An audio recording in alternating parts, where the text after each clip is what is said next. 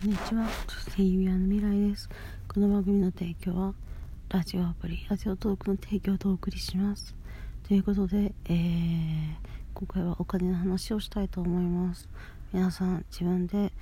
汗水垂らしてね働いたお金どうされてますか、えー、私はえーと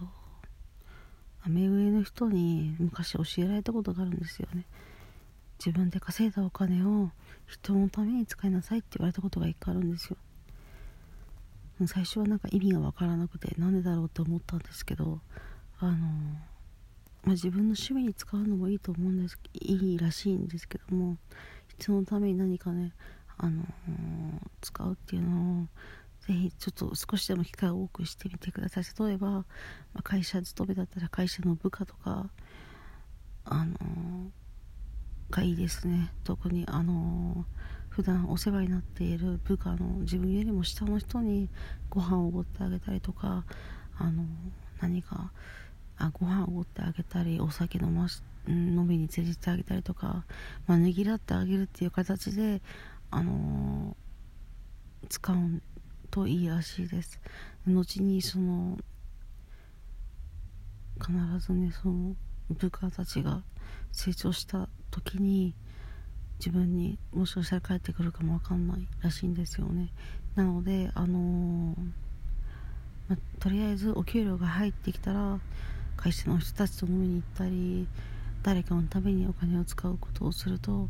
後々何かが返ってくるかもわからないらしいんですよね。その話を聞いて私はねすごいと思いましたね。自分がね苦労して一生懸命、まあ、嫌な思いしながら働いたお金を人のために使うのって、まあ、なかなかできないと思うんですけども、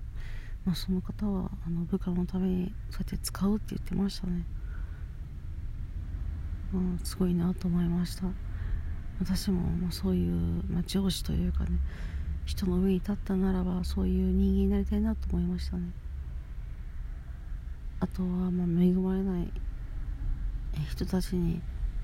寄付したりとかもいいと思いますね。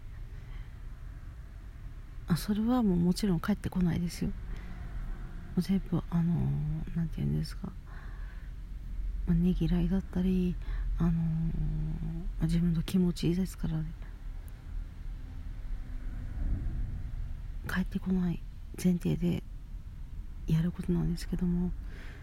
まあ、そこまで心が広く持てるような人間になりたいと思いました。最後まで聞いてくださってありがとうございました。